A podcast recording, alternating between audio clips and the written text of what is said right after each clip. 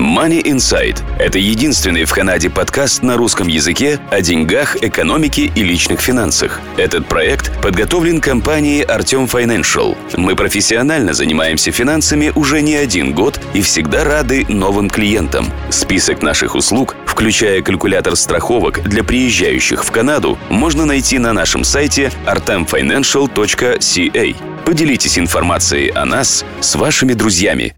Добрый день, слушатели подкаста Money Insight, вашего подкаста о деньгах, экономике и личных финансах. В студии нахожусь я, Артем Бычков. Сегодня мы поговорим на тему недвижимости, точнее, в принципе, наверное, мы даже продолжим говорить на тему недвижимости со специалистами, которые были у нас в предыдущем выпуске. Это Кирилл Перелыгин и Павел Малышевский. Добрый день, гости. Добрый день, Артем. Еще раз, значит, я Кирилл Перелыгин, брокер по коммерческой недвижимости в городе Торонто – специализирующийся на инвестиционных объектах на земле и девелоперских проектах. Спасибо за приглашение. Конечно, да. И я Павел Малышевский, я бизнес-адвокат, я делаю корпоративную коммерческую работу для моих клиентов, закрываю сделки с недвижимостью, коммерческой, жилой, финансирование, перефинансирование и наследство завещания. Отлично. Э, сегодня мы поговорим на тему, точнее на две темы. Резонинг и покупка земли для строительства на ней. Начну я с первого вопроса. Что такое зонинг? На русский, я думаю, не стоит это переводить как зона, потому что многие слушатели сразу, наверное, отключатся. Кирилл, да, да. Ты можешь вкратце объяснить, я не знаю, есть ли вообще перевод этого слова на нормальный э, русский язык, что означает зонинг? Почему важно понимать, когда вы покупаете кусок земли или там дом, в какой коммерческой зоне это находится, коммерческой, строительной, там, как это называется вообще на русском? Ну да, Артем, я должен буду сразу извиниться, потому что сегодня у меня будет очень много английских слов, ибо не знаю многие э, аналоги в русском, потому что э, как бы учился, учился э, этому всему здесь, и, соответственно, не было возможности как-то параллельно повысить свое, скажем, обучение там. Ну, в принципе, наверное, это и не надо. Там это по-другому работает. Да. Ну, в общем, что такое зонинг? Это разрешенное использование какой-то местности, то есть она может быть либо жилая, либо коммерческая, индустриальная, либо, что называется, conservation или environmental protection, то есть она защищена государством. То есть, соответственно, жилая, а, жилой зонинг, он может быть распределен на а, high density, low density, в зависимости от того, строим мы там маленькие домики или апартмент-билдинги. И commercial может быть все, все подряд, от плаз каких-то коммерческих э, шопинг-центров до а, каких-то индустриальных заводов, до свалок, до чего угодно. То есть это все прописано вот в этом zoning by law, так называемом. Окей. Okay. Предположим, человек решил купить какое-то здание, дом и решил устроить там бизнес. Или наоборот, человек купил э, здание и решил его сдавать э, жильцам для того, чтобы там люди жили в какой зоне это надо покупать, на что обращать внимание, где вообще эта зона прописана, этот зонинг? Ну, наверное, это не совсем правильный вопрос. Э, объясню почему. То есть зонинг э, в этой ситуации просто описывает использование этого дома. Да? То есть если мы уже покупаем готовый дом, в котором изначально предусмотрено проживание, то наш жилец или там, тот, кому мы сдаем это помещение, он, по идее, будет продолжать это использование, то легальное использование, которое есть уже. Если же мы покупаем его для того, чтобы вести какой-то бизнес, э, например, вот э, там детский сад да, открывать, для этого, да, нам надо обязательно убедиться в том, что в этом зонинг байло прописано о том, что это использование разрешено. И, соответственно, как бы проверить это можно несколькими путями. То есть это можно самому пойти на сайт города, муниципалитета. Обычно у них есть ссылки на эти zoning bylaw PDF-файлы. Они там могут быть 200-300 страниц, но, в принципе, по ним достаточно легко ориентироваться. Либо просто прийти в building department города, planning department, в зависимости от того, какие департаменты есть в муниципалитете, и поинтересоваться, например, вот я хочу делать это, а могу ли я это сделать по такому адресу? И вам помогут, ответят, э, ничего страшного в этом нет. Окей. Okay. То есть, если человек имеет, владеет какой-то недвижимостью, и зонинг прописан, что это residential, то есть это можно использовать только для того, чтобы человек там жил, ну или сдавал для того, чтобы кто-то там жил. То есть это нельзя использовать для бизнеса, э, если прописано, что это должно быть residential. А, во многих зонингах, которые подразумевают под себя residential, они имеют э, разрешение на ведение домашнего бизнеса. То есть это может быть что-то такое, что не, как бы не имеет э, там, в виду торговая точка, да, где через окно своего ливинг-рума буду торговать пирожками. Это ну, что-то более такое, то, что можно вести без того, чтобы нарушать покой э, соседей. Ну и без большого количества клиентов э, на улице. То есть, чтобы машины просто не приезжали э, и не толпились. Понятно, окей.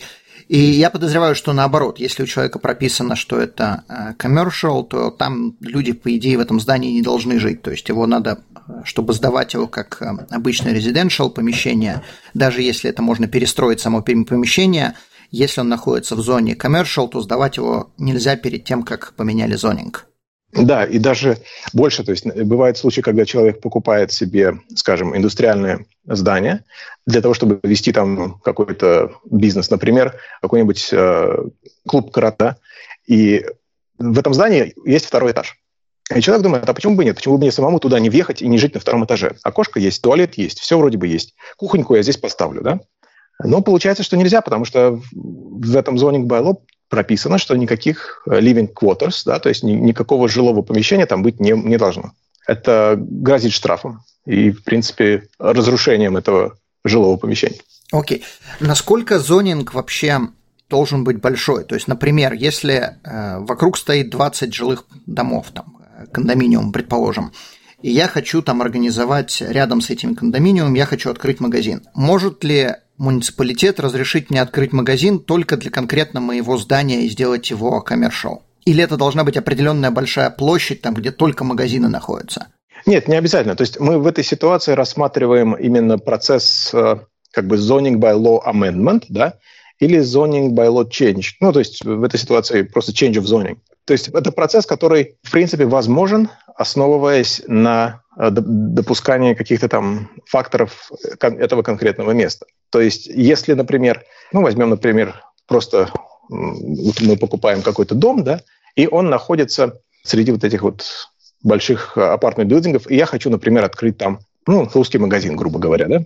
Зонинг у меня изначально, предположим, residential, но из-за того, что у меня это будет лот достаточно большой, у меня соседи, предположим, у меня будет как бы там, может быть, парковка какая-то или еще что-то, я могу пойти в город, и создать так называемое предложение, это proposal называется, на то, что я считаю, что для этого конкретного участка это все будет beneficial, да, то есть это будет, это улучшит, скажем, атмосферу данного района, да, uh-huh. потому что люди со всех домов смогут уходить и покупать прямо здесь, у меня. То, есть буквально тут 10 метров прошли от парадной и уже магазинчик. Uh-huh. Значит, там есть несколько, грубо говоря, это я не знаю, наверное, ступени 30 надо перешагнуть, да, одна за другой, чтобы провести это. И это все очень похоже на такие вот очень сложные планы программистов, когда они пишут программы, там, что если, то туда, если нет, то обратно. Дерево.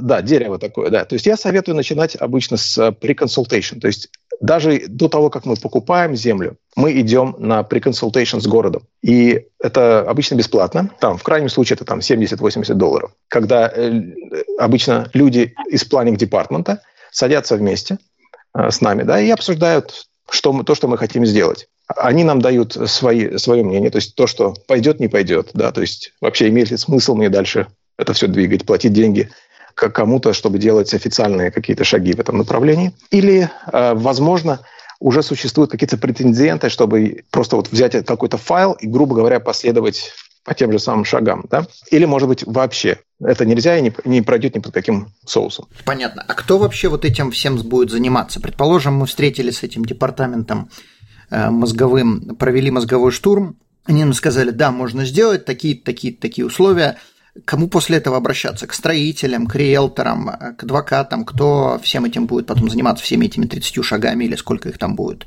Ну, большинство шагов э, человек может сделать сам, потому что там набросать какой-то общий концептный план базовый, э, заполнить пару аппликаций. Это все можно сделать э, самому. Если так. можно вклиниться, Конечно. совершенно верно. Один путь – это делать самому. Второй путь, если это более-менее масштабный проект, то очень полезно вовлекать в работу планера профессионального. Вот, э, как правило, очень быстро, аккуратно эффективно эту бумажную работу делают планеры. Планеры, а где их брать? Кто такой планер? Это обычная фирма, которая... Часто это люди, которые были архитекторами или были какими-то building technicians, которые работали на год уже раньше. Часто это инженеры, которые открывают свой планинг компании. И они просто помогают вот как раз составлением вот всех вот этих вот э, проектов, проведения их от, э, от нуля до как бы turnkey практически, то есть до, до закрытия. Понятно. Может быть, имеет смысл к ним обратиться также параллельно вместе с муниципалитетом и узнать их мнение по поводу там, какого-то, не знаю, там, детского сада или магазина или еще чего-то? Однозначно хорошая идея, я думаю. Конечно, конечно. Это очень хорошая идея. Э, но надо, естественно, иметь в виду то, что это все не бесплатно. За свое мнение они попросят какую-то э, цену. На то они и профессионалы, понятно. Хорошо, человек решил, э, предположим, открыть магазин, открыть детский сад, он решил совершить покупку, он поговорил с этим муниципалитетом. Что нужно, какую нужно провести due diligence перед самой покупкой? То есть, предположим, само здание, оно еще residential, но муниципалитет говорит, после того, как вы купите, пройдете все вот эти вот шаги, мы вам поменяем на commercial. Что нужно сделать человеку в таком случае? Но вот здесь это будет больше, наверное, по стороне Павла, потому что моя, например, работа как риэлтора – это дать человеку достаточно времени пройти этот due diligence и э, пройти его правильно. То есть э, я должен буду указать в своем контракте, да, то есть что мой клиент будет сейчас делать э, очень подробное изыскание – по поводу там А, Б, С, Д, Е и, и т.д. и т.п. Да? И, и в этой ситуации вот Павел со, со своей стороны, наверное, сможет лучше меня объяснить, как бы, какие шаги должны быть э, приняты на, на данном этапе. Хорошо. Да, у меня есть клиенты, которые покупают землю для застройки, будь то для застройки либо коммерческой, либо это э, жилая застройка на продажу, либо это там, коттедж для себя, либо это перестройка уже существующего, это вот как в примере там условно назовем это перестроить дом в детский садик, да? Перестройка. И, да, перестройка, совершенно верно. И каждый раз возникает один и тот же вопрос, один и тот же список вопросов или один и тот же ну, вот, лист вещей, которые нужно предусмотреть.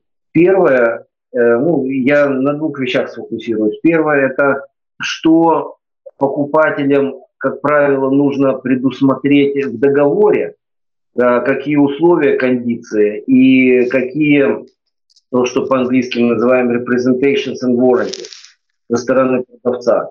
Самое главное, если проект предполагает э, смену зоны, там э, индустриальной на жилую, там жилой на коммерческую или еще, ну, то есть это вот резония, да, то очень полезная вещь – это включать в договор э, условия э, на вот это изменение зоны. Как правило, продавцы земли тоже, они с пониманием к этому относятся.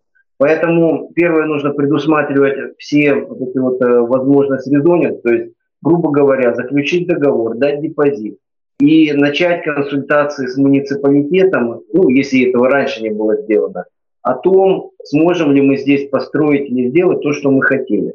Вот так. Следующее, это, понятное дело, вопрос, э, то есть вот этот environmental study, да, как это здесь называют.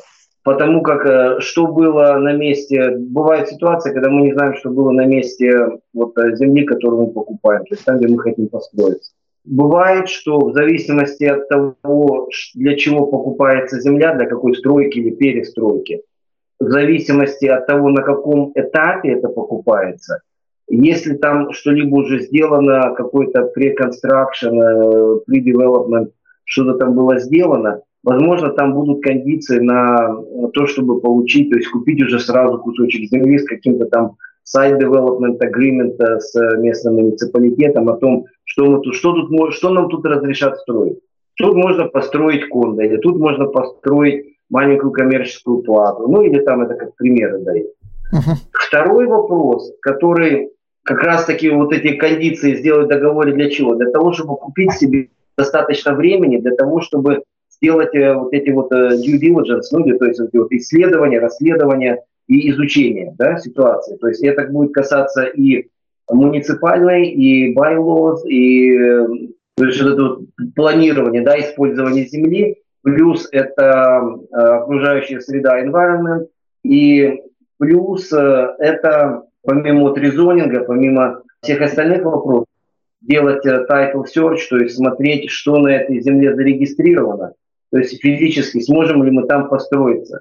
Если нам нужно копать подземный паркинг, а у нас э, идет э, там газовая магистраль под нашим участком, вроде с виду все хорошо, но из-за этой газовой магистрали, которая на 6 метров, там, на 3 метра под землей, мы просто не сможем построить то, что мы хотим.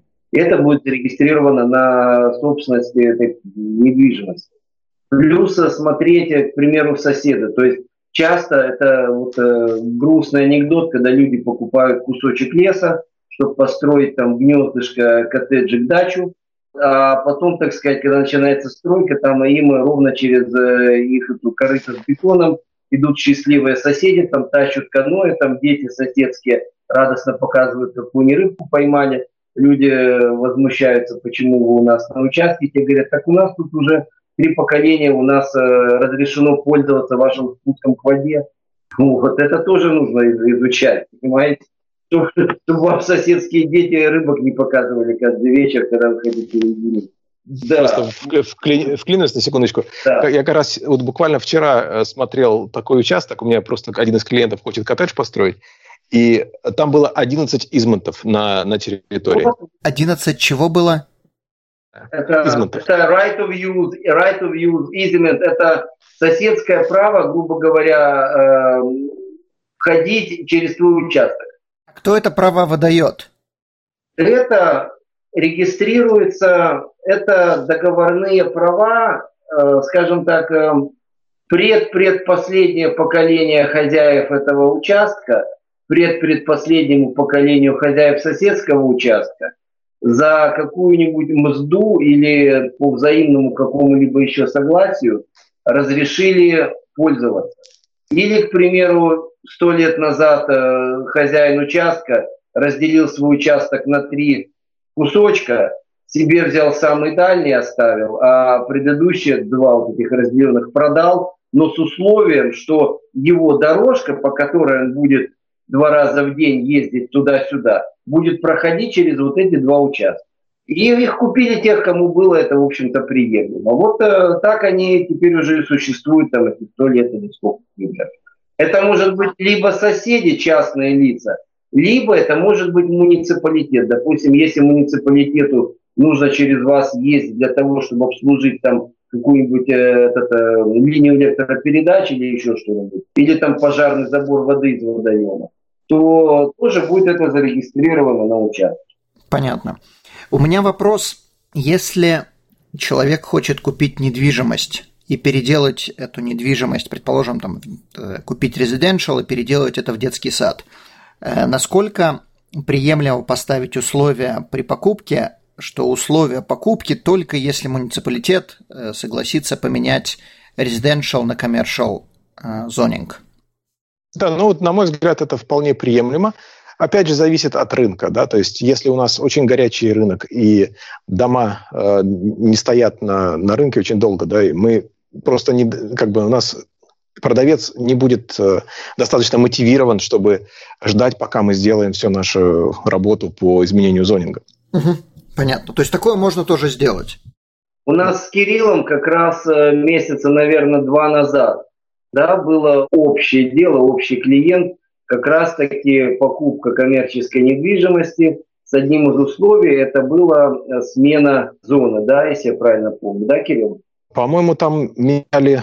Ну, там, там был Severance, по-моему, да? То есть они а, отпиливали, Severance, отпиливали да. кусок, да. Угу. Да, ну да, то есть тоже, это тоже изменение в, в, этот самый, в муниципальный план. А что такое Severance? Это разделение участка на несколько. Для того, чтобы э, поменять зону или просто хотим продать? Это часто случается, вот, например, в Торонто, э, в дорогих районах сейчас э, есть такие старые лоты, которые были разделены еще, там, скажем, в начале 1900 какого-то года. Тогда там у нас был фронточ где-то под 60 или там под 100, и в глубину ходил там фитов на 200. А сейчас э, покупаются такие лоты и делается этот вот severance, то есть разделяется на два и строится да. два новых дома, к примеру. Это один большой кулачок порезать на несколько маленьких. Отделить, то есть severance сделать. Понятно. Ну, просто severance в моем понимании это когда человек выходит, там, сокращают, например, выдают severance package. То есть я, я, я других severances не знаю.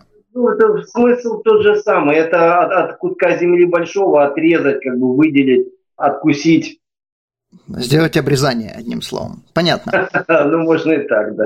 Хорошо. Хорошо. Тогда у меня будет следующий вопрос, тогда я уже перейду к следующей теме. Павел уже частично это затронул. Предположим, человек хочет купить кусок земли и построить там что-то. Или же свой дом, или же коттедж, или же там коммерческую недвижимость. Как э, происходит вообще э, вот этот процесс? С чего мне вообще начать? Предположим, я хочу свой дом сделать, куда мне в первую очередь обращаться? Искать риэлтора, искать адвокатов, искать самому тот, кто продает землю? Искать толкового риэлтора для начала. Окей. Да, я, конечно, не хочу себя хвалить, да, но я, я бы работал с риэлтором с собой в том числе, просто потому что если человек имеет опыт работы с, как с муниципалитетами, как с землей, как э, с, ну, с определенной даже э, районом, э, он уже будет знать, да, то есть где можно землю использовать под, как, под что-то, под то, что требуется, да, то есть под дом или под коммерческое какое-то использование, а где земля находится, скажем, в холдинге там, той же самой Conservation Authority, да, то есть это э, государственное министерство держит, грубо говоря, эту землю, не дает использовать из-за, там, либо это agricultural, и либо это просто там живут какие-то там дикие птички, которых нельзя трогать. То есть такие моменты вот надо, надо знать. Но опять же, да, то есть э, даже если ваш риэлтор, скажем так, не специалист, но от него надо, по крайней мере, требовать чтобы он дал вам возможность сделать свои изыскания, то есть вам нужно длительный due diligence на любую покупку земли. В принципе, я бы начал, конечно, с поиска участка, потом пошел бы в муниципалитет и спрашивал бы, э, что я могу построить на этом участке, какие у меня есть здесь э, сдерживающие факторы типа environmental protection, conservation authority, что-то еще. Вот так вот. То есть, как бы это, это вот был бы первый шаг. А дальше это уже был бы контракт на покупку, э, в который включается вот как раз это вот условие due diligence на там 90-120 дней, сколько угодно. Хотел две копейки добавить. Э, Кирилл упомянул про заповедные земли, да, про Conservation Authority, про что и где можно строить. Вот э, как раз-таки я хотел привлечь внимание и поставить большой красный восклицательный знак по поводу покупки земли для отдыха, там ферма, коттедж. Э, один из аспектов due diligence должен быть посмотреть, особенно вокруг GTA, не попадает ли, ну, э, пардон, а, Артем, GTA это Greater Toronto Area. Это в Онтарио э, есть провинциальный закон, называется Green Belt Protection Act.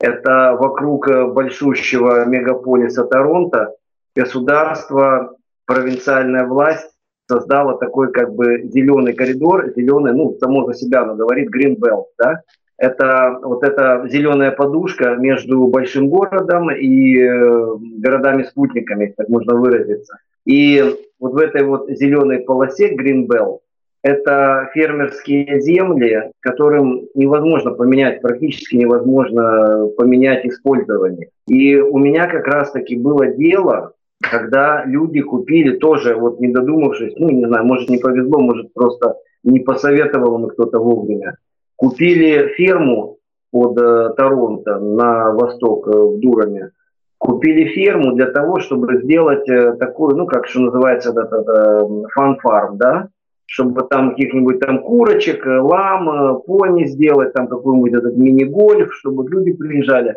Но оказалось так, что попали они под вот этот вот Green Belt Protection Act, и купить-то они эту ферму купили, и сильно радовались, что и купили ее довольно доступно. А вот э, поменять ее использование, кроме как выращивания, э, что там, кукурузы или что оно там было, да, или что-то еще, то вот и все, и застряли они так со своей фермой. Поэтому обязательно тоже надо на вот эту вот environmental protection, там, Вот эти вещи тоже исключительно советоваться с местными муниципалитетами районами, чтобы не попасть в такую ситуацию. Окей. У меня тогда сразу вопрос, наверное, к вам обоим. Какую ответственность несет риэлтор, если он человеку, предположим, такое вот добро продал, э, человек э, не гадал, э, что у него такое будет. Он собирался бизнес открыть, риэлтор сказал, да, конечно, пожалуйста. Человек купил, и вот теперь он попал. То есть вопрос к риэлтору и вопрос к адвокату. То есть, если человек попал, может ли он потом обратиться к адвокату и сказать, ну я хочу, чтобы мне риэлтор это все возместил?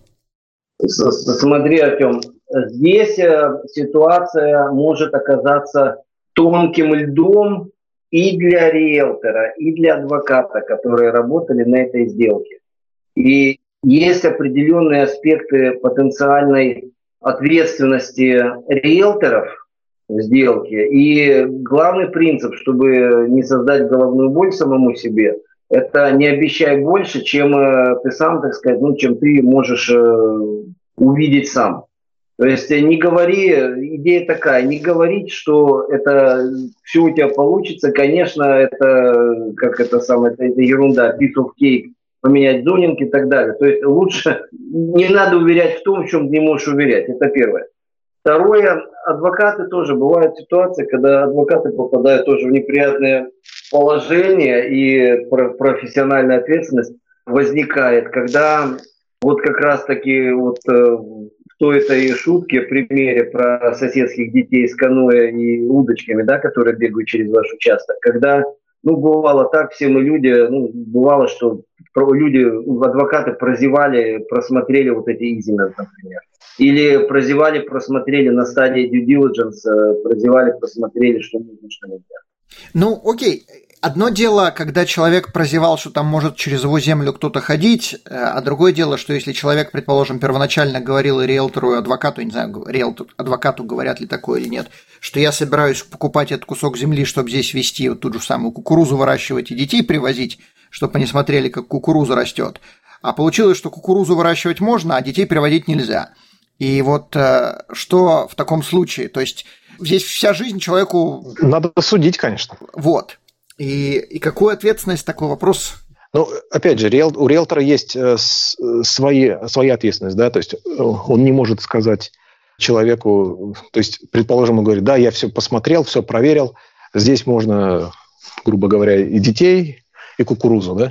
Если оказывается, что нет, что это не так, то человек имеет полное право на, на то, чтобы судить, да, на тяжбу и попытаться, по крайней мере, возместить свой ущерб и как-то забрать, как-то как-то финансово, повлиять финансово на, на эту ситуацию. У риэлторов есть э, Errors and Emissions Insurance?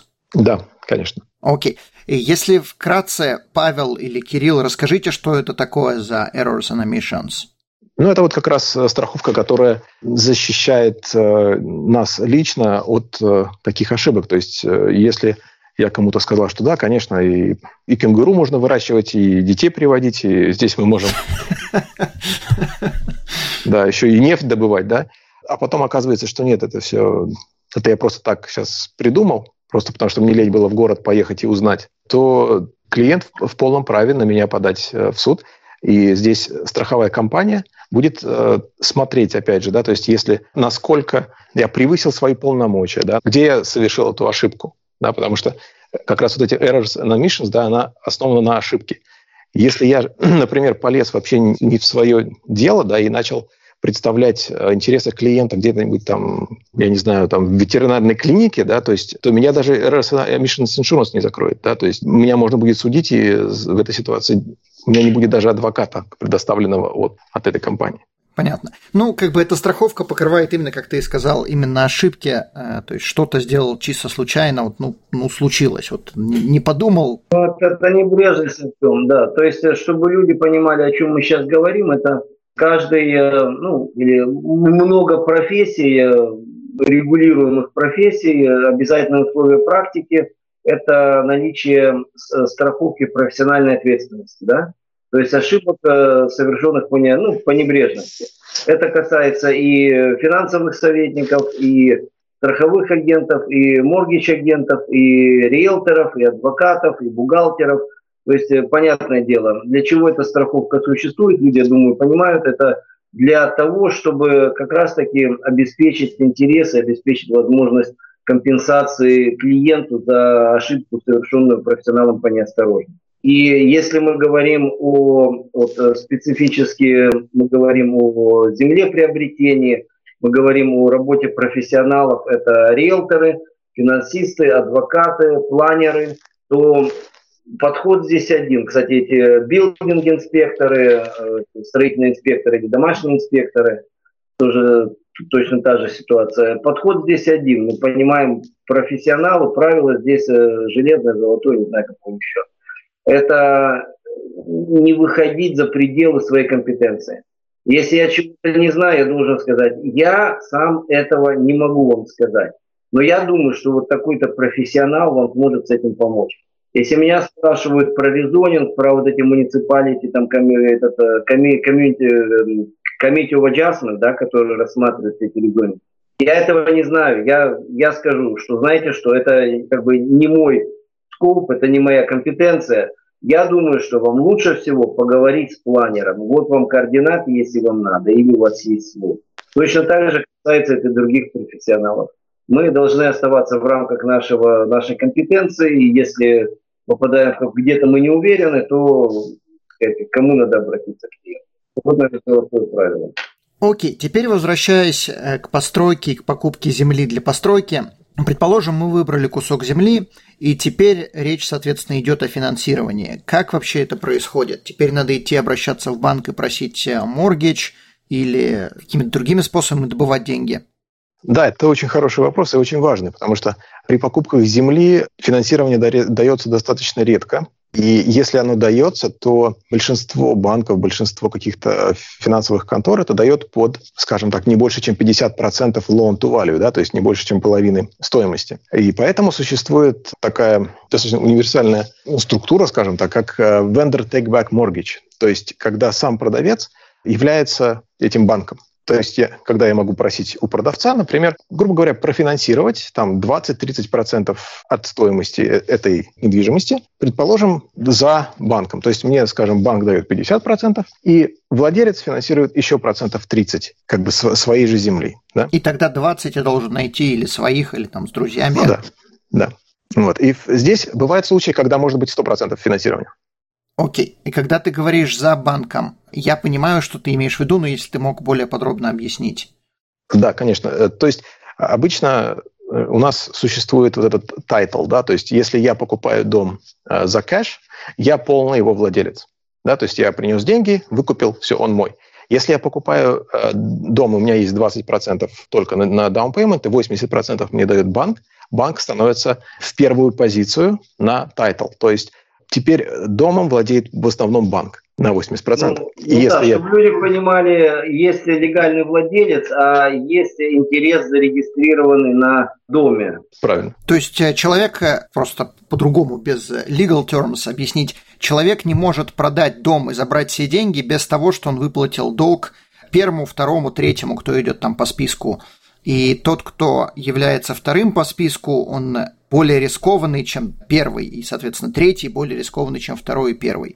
Потому что если мы продаем э, если дом, например, теряет в цене, то в первую очередь должны заплатить тому, кто первый. И если первый был банк, то банк получает деньги, а если второму уже ничего не достается, потому что дом упал в цене, ну, значит, второй остался с носом. Да, все правильно. Окей, отлично. Теперь мы получили какое-то финансирование, нам э, банк что-то предложил, э, вендор предложил, у нас есть свои деньги. Теперь мы решили подготовить землю к тому, что мы будем на ней строить. Какое дальше действие? Мы должны найти э, архитектора или кому-то обратиться? Ну, если как бы так обобщить, да, то те же самые архитекторы и инженеры очень часто предлагают так называемый turnkey package, да, когда они вам от, от чертежей изначальных э, до сопровождения э, в муниципалитете и до билдинг пермита, когда вы уже можете строить. То есть, в принципе, они готовят весь пакет документов, в который может включаться, в принципе, очень много. То есть там, э, если это что-то чуть больше, чем один дом, да, там уже начнется и какой-то концептный план, и планинг, бриф, который описывает вообще, что мы строим, какой-то сервисинг план, да, который будет показывать, где у нас что проходит, какие коммуникации, куда. Это потом идет драфт план, который утверждается городом. А туда входят потом а, всякие разные топографические survey, да, там, там archaeological study, там идет э, lot grading э, план тоже, там еще репорты типа hydrogeology, geotechnical, stormwater management. То есть там очень большое количество документов, которые все вместе собирается в этой ситуации под руководством там, того же планера, инженера или архитектора, и просто проводится от точки А до точки Z. Да? И в конце нам дают, уже после вот этих многоразовых обращений между архитектором и городом, когда они уже пришли к какому-то консенсусу, нам выдается чертеж, на котором будет стоять штамп, и на котором будет написано, что это building permit, и мы можем начинать строить, грубо говоря. Окей. Но я подозреваю, что когда мы говорим «мы начинать строить», то это не Вася с э, долотом будет ходить, а это мы просто находим какую-то строительную компанию, выдаем ей вот этот вот building permit и говорим «будьте добры». Ну, не обязательно. В этой ситуации, если человек сам знает, что он делает, он даже может строить свой дом сам. Просто на каждый э, шаг, на каждый момент этой постройки э, ему надо приглашать билдинг-инспектора, который будет приходить. Вот он, скажем, мы залили фундамент, он пришел, посмотрел, все ли правильно. Положили там, не знаю, сделали каркас, да, он пришел, проверил. И потом там поставили там первый этаж, пришел, проверил, там провели электричество, пришел, проверил. То есть такие, такие вещи. Окей. Насколько дороже покупать готовый дом, совсем, ну, уже готовый в нем, в котором кто-то жил, или новый, или же просто покупать кусок земли и самому строить, ну, при условии, что не я буду строить, а компания, которая этим профессионально занимается? Ну, Артем, это сложно сказать, потому что если так даже поднять трубку, например, по Онтарио, обзвонить какие-то компании, скажем так, стоимость постройки за square feet, да, начинаться где-то от 250 долларов за square feet, когда вам будут э, все это строить вот какие-то ребята.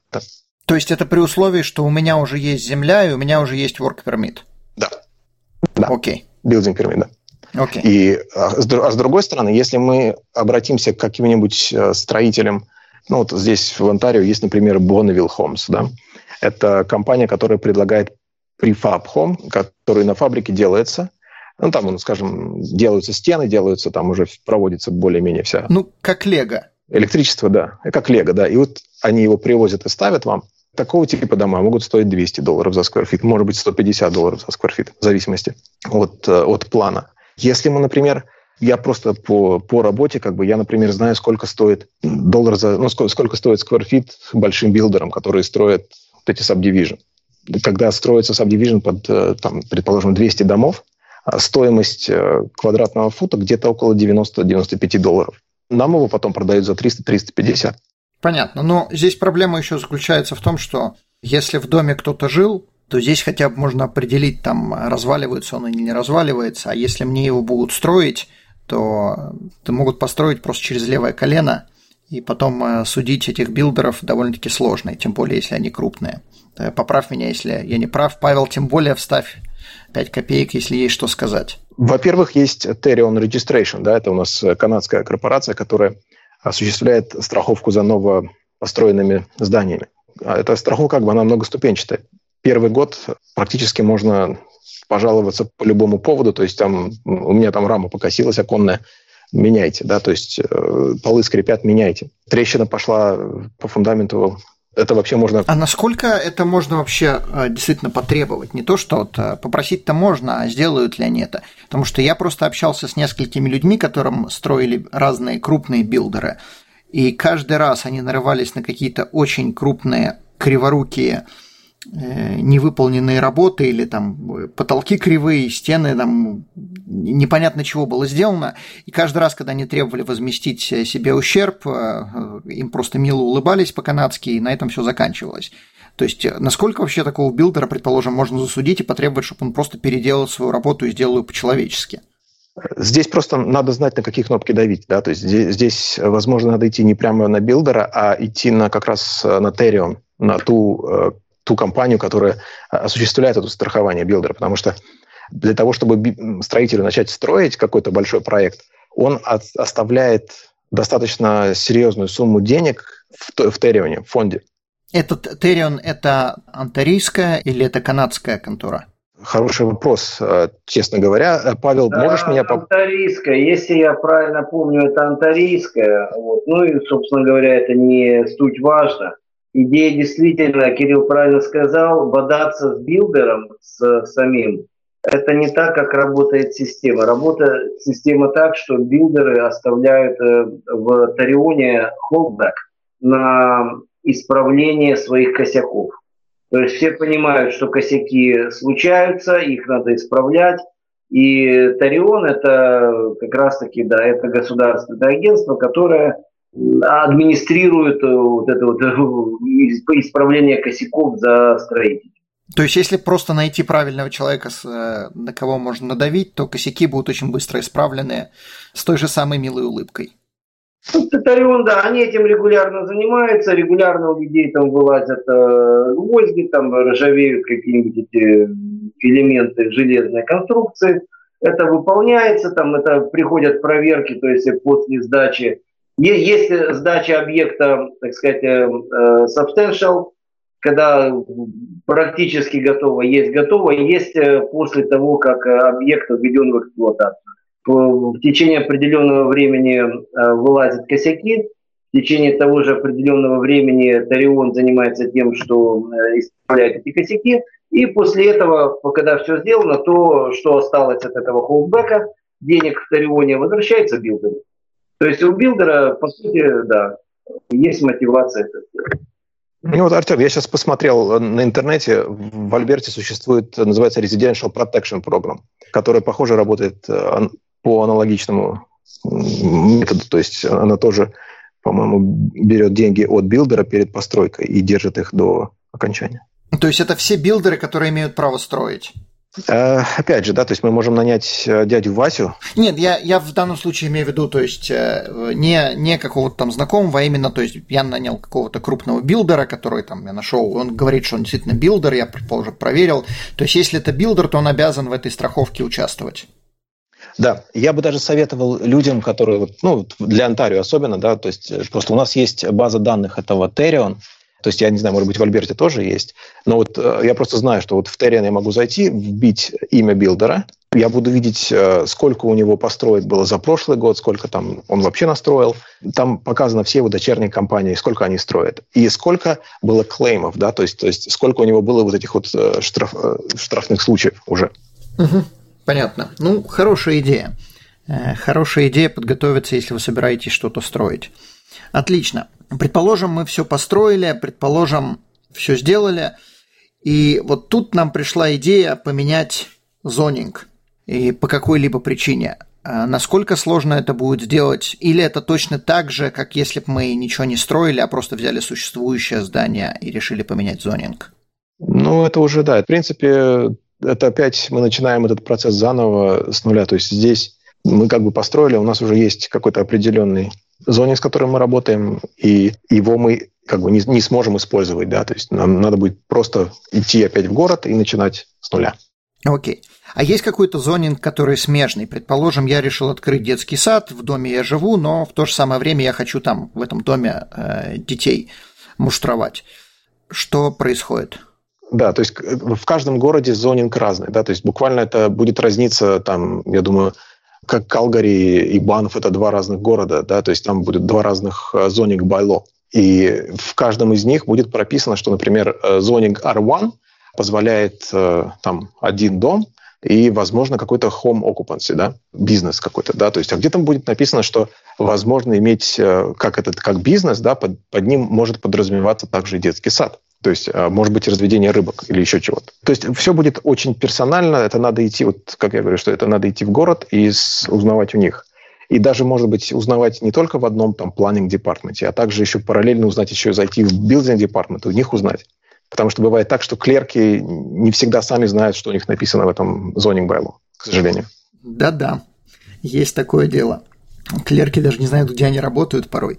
Хорошо, Отлично. Мы сегодня обсудили огромное количество интересной информации, в которой я мало что понимал. Теперь буду понимать, разбираться, советовать людям обращаться к профессионалам. Э, большое спасибо. Вы можете вкратце напомнить свои контактную, свою контактную информацию. В любом случае, эта контактная информация будет э, в подкасте. так же, как в прошлом подкасте, но, тем не менее, э, скажите, как с вами можно связаться. Значит, Кирилл Перелыгин. Меня можно э, найти э, на э, сайте investingontario.com, также email kperelyg at gmail.com и телефон 647-833-6542. Спасибо огромное за предоставленную возможность, Артем. Большое спасибо. И Павел. Да, и что касается меня, еще раз, Павел Малышевский, я адвокат э, фирмы полного сервиса Walker Хайм, работающий э, в Greater Toronto Area и э, шире по Онтарио и вне Онтарио. Меня можно найти по моему имени и фамилии в интернете, либо набрав по-русски, либо по-английски найдете. Я на Фейсбуке, я на LinkedIn. Ну и мой телефон и имейл адрес, э, я понимаю, Артем, поставишь на нашем подкасте, да? Да, однозначно. Большое вам спасибо еще раз и до следующего раза. До следующих встреч. Спасибо огромное. Да, спасибо, Артем. Всего доброго. Всего хорошего. Спасибо. До свидания. Данный подкаст сделан лишь для вашей информации. Компании, инвестиции, страховые продукты и другие материалы, упомянутые в подкасте, упомянуты лишь для ознакомления и не являются рекомендацией к действию. Так как мы не знаем вашей конкретной ситуации, то мы не можем нести ответственность за ваши действия после прослушивания подкаста. Пожалуйста, обращайтесь к специалистам, если вы не уверены, как поступить. Спасибо, что слушаете нас и не забывайте задавать вопросы.